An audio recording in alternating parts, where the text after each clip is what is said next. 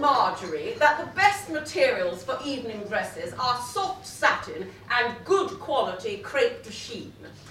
She will need warm scarves and wraps for evening wear. These are necessary for dances. A liberal supply of underwear, especially calico drawers. Corsets must be washable and easy fitting. Mosquito boots are a must. I'm Victoria Cranna. I'm the archivist and records manager.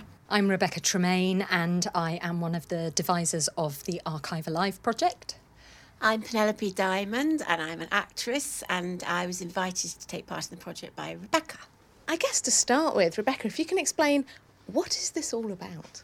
This is about unearthing the archive and breathing life into it and introducing it to people who wouldn't necessarily normally come into an archive room, I suppose.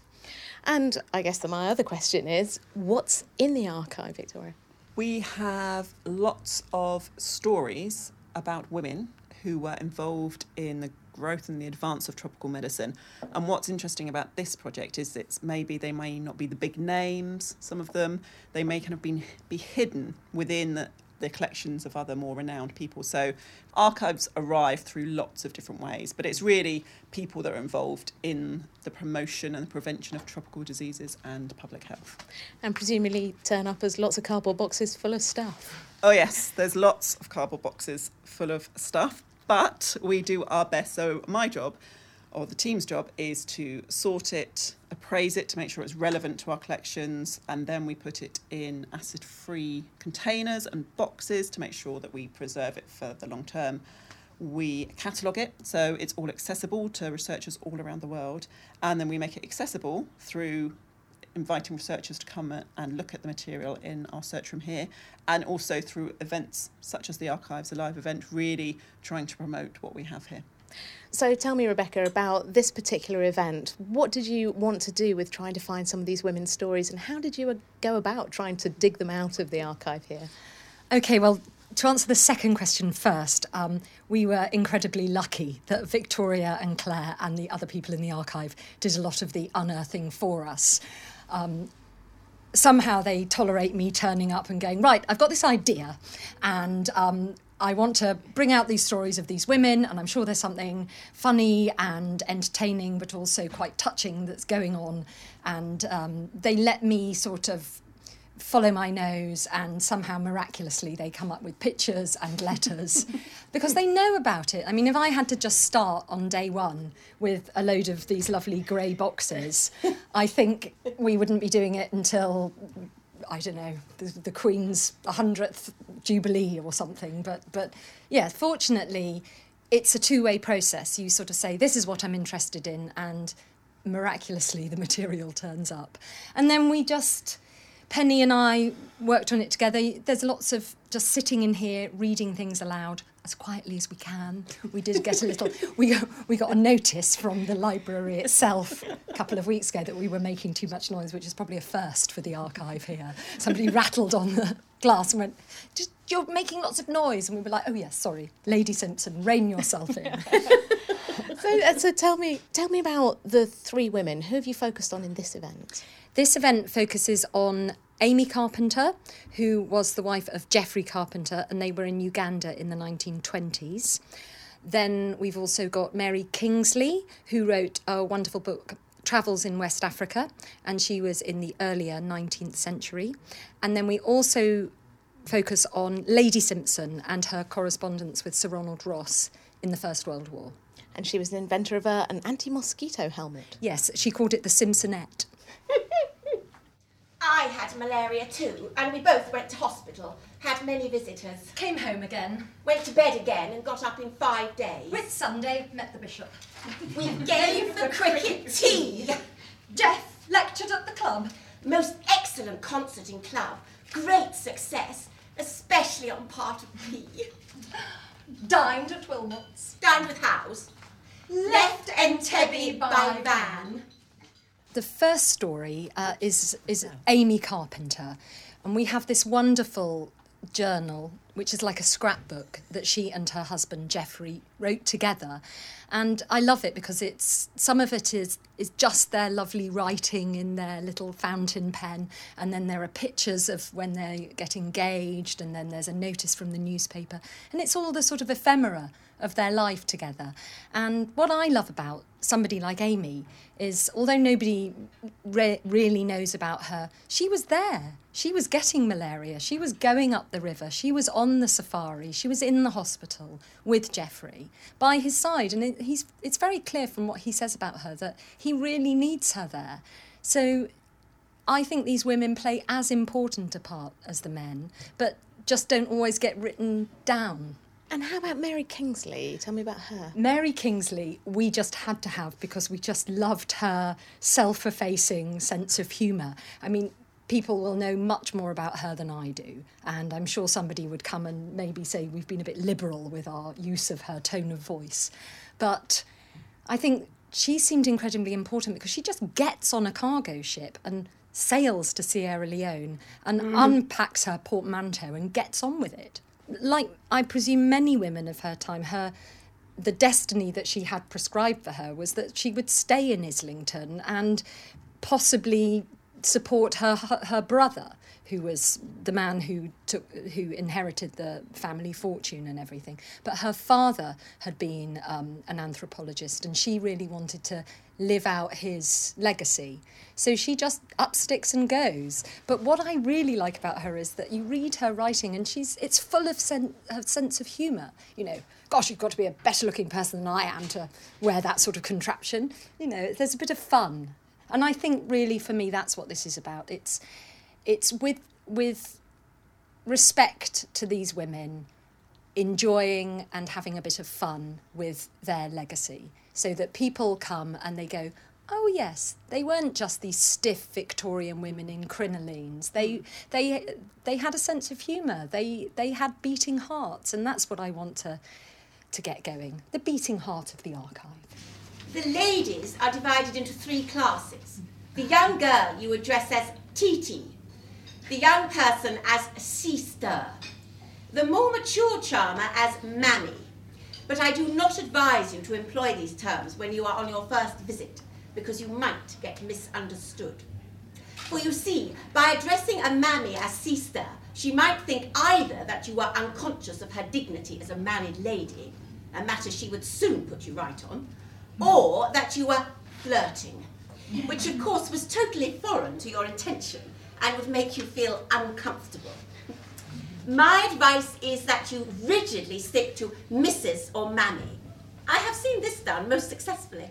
There's the, the third character who, Penny, you brought to life so wonderfully. Tell me a bit about her. Um, Lady, Lady Simpson. Yes, no, she she's extraordinary. Um, she's so um, forthright in her letters. I hadn't really taken in the picture of her until today, but she looks the most extraordinary woman, um, wearing a fantastic hat and and and obviously very much in control of of ev- every situation she should come across. I should think, and probably a bit scary to live with. I imagine. 17th of April 1917.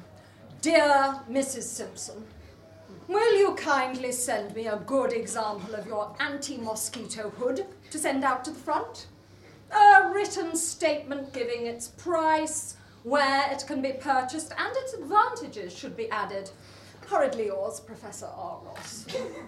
19th of April, 1917. Dear Sir Ronald, very many thanks for your order. Elmwood, the tropical equipment people, are making some models, but they are very slow, and the one I have seen is not as good as my own. I am sending you my model for you to show to the War Office. On second thought, I have come to the conclusion that you may mention my name to them. Tell me about her letters and what she was trying to do. her husband was i think i'm right in saying victoria he was a, a was a, teacher here at the school. And so she obviously was um, supported him was very interested. And i imagine she thought well what's needed is this helmet and i'm going to jolly well have a go at doing it myself. So she designed this helmet which to my uh, eyes, sounds seems probably sure it was the best helmet, you know. And I really admire her kind of steel at kind of pushing it through because, you know, being a woman, it was it would have been harder to be taken seriously. And um, I think it's fantastically bold to sort of write to these people and say, look, my helmet's the best, and you jolly well do it. But she also, um, I when I saw the picture, I thought, oh yes, she really is a fantastic creature. I mean, she just looks marvelous. I just, I would love to have met her. I hope she's looking down, saying, not bad, not bad.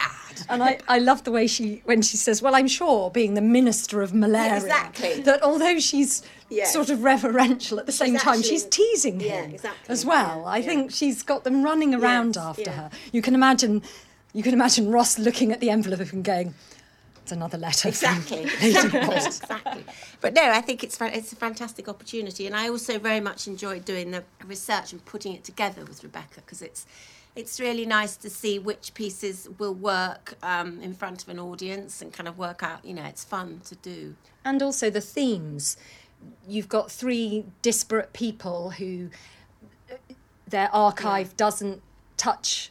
They, they don't meet in real life, but you, you pick out the Yeah. Mm. themes. You pick out the illnesses, the heat, the the culture, the fact that they, you know, there's the teas going on Mm. Yes. and the bishop and you know all the all the stuff of life is Yes. happening for for different generations of women and probably if you were able now to read the diaries of I don't know Ben Fogle's wife or something she's probably got something to say about him sailing naked across the oceans I mean her story you know I bet her take on it would be hilarious What can archives like this add to our, our understanding of the people behind this research? I think they show that they're human beings and they have family lives. And from earlier collections, we have the lists of things that they were going to take with them, the, yeah, the camping list, the equipment they need to take, and then the things that would kind of remind them of home.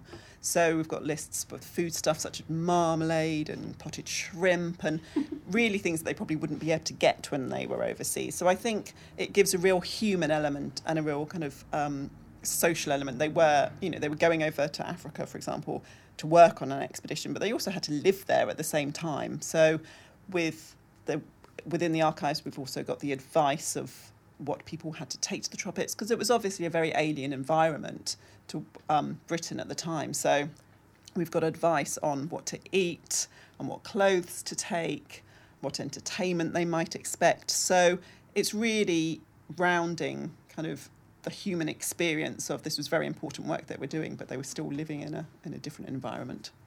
And obviously, because most of the research was done by men, these are the women's voices, the other side of the story. Yeah, we really wanted to show that when they were there, they had their own particular roles to play um, in supporting the men, but also doing some of the scientific work. So Amy Carpenter did help at the clinic, and she did go on safari. So she really, you can call she was an unpaid entomologist, I would say.